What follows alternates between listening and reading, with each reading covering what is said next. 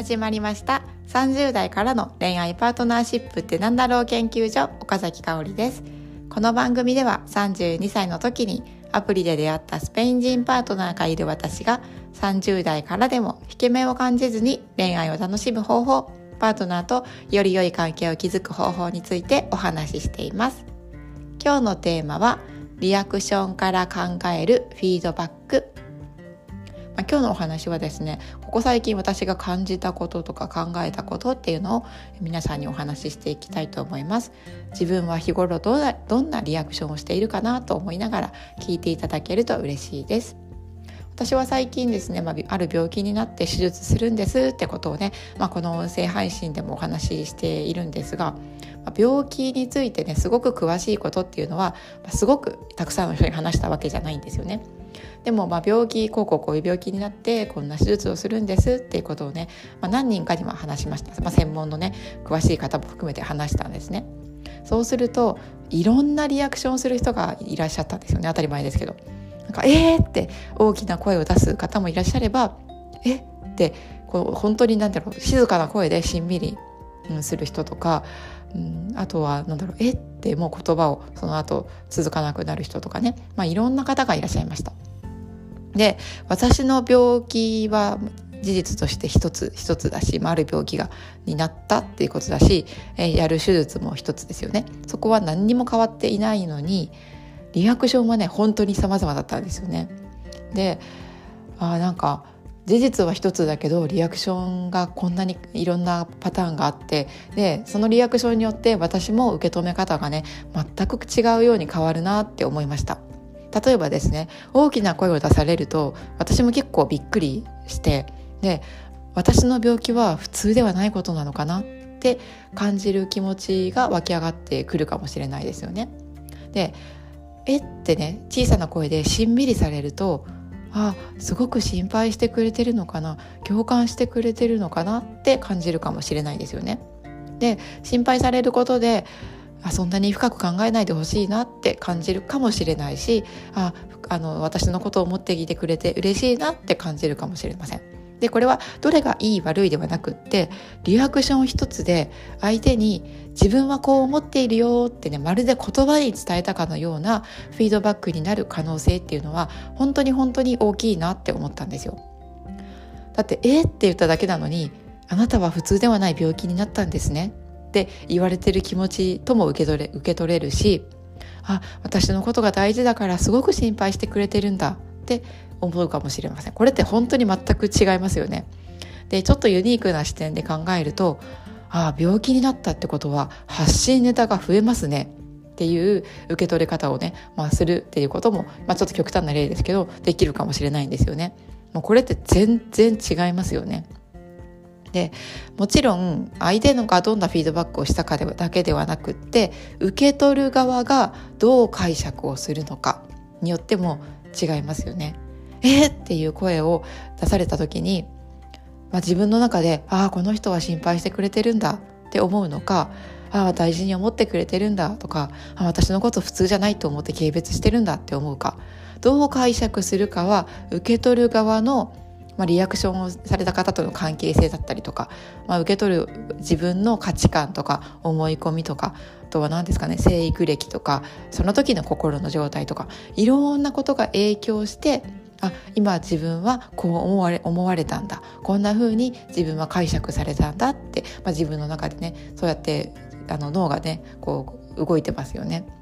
で私はねパートナーと話していてもちろん日常生活の中で大きな声を出して驚くこともあれば涙をすることもあるし黙り込むこともあるし大笑いすることもあるしハグすることもあるし本当にいろんな感情をね、まあ、表現しながら日々過ごしています。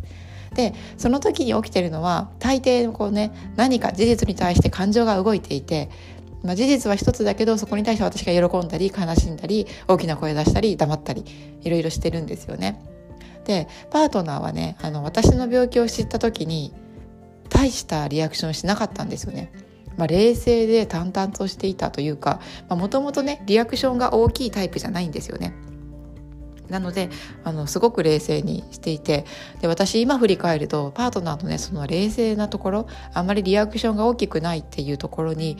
あの病気が分かった時救われたなって今振り返ってすごく思います。でパートナーが冷静だったから、まあ、一緒に聞いたんですよね一緒に病気のことを聞いて知ったんですけどその時に私も冷静にいられたのはなんかパートナーが大きく動揺しなくせずに結構あの淡々としていたおかげで私も冷静でいられたなって思いました。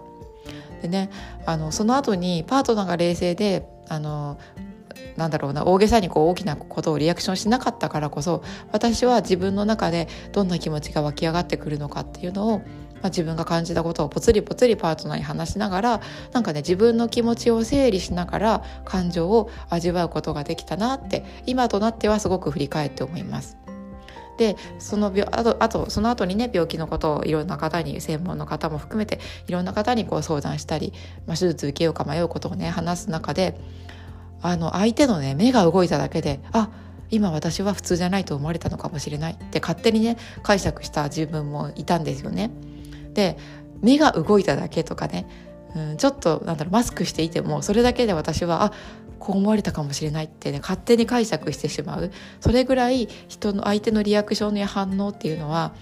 うんと人にね無意識にいろんなねなんだろう情報を与えているんだなっていうのをねすごく感じました。で例えば日常生活の中で子供にね共感することって皆さん経験ありますかね？なんか子供がわーって泣いた時に「ああ今痛かったね」とか「嫌だったね」とか「このおもちゃで遊びたかったんだよね」ってね、まあ、気持ちを代弁することってね私も保育士の頃よくやっていましたけどその代弁した気持ちっていうのがいつも正しいとは限らないよなーってねなんかこの経験から振り返って思ったんですよね。私の場合例えば病気や手術っていうことはもちろん嬉しいことではないんですけどでもねちょっとなんだろうユニークな視点としてはまあこの病気をね発信のネタにしていこうっていう気持ちも、まあ、少なからずは持っているんですよ。なので、まあ、こうやってね音声配信でも話せる自分もいるしもうなんだろう 100%1000% 全てがもうネガティブなんだって捉えているわけではなくってちょっと前向きにあこれねどうやってネタにしていこうかななんてね思う気持ちっていうのもまあ実際は思っているんですね。なので、まあ、特にねこう一般的にネガティブと捉えられるようなこう出来事が起こった時になんかパートナーをはじめね大切な人に対するリアクションとか、うんと、無意識に無意識に自分がしているフィードバックっていうのは、まあ、確かに驚いたりとか、まあ、悲しかったりとかすると結構リアクションって大きくなりがちかもしれないんですけどでもあまりに自分が大きいリアクションをしてしまうことで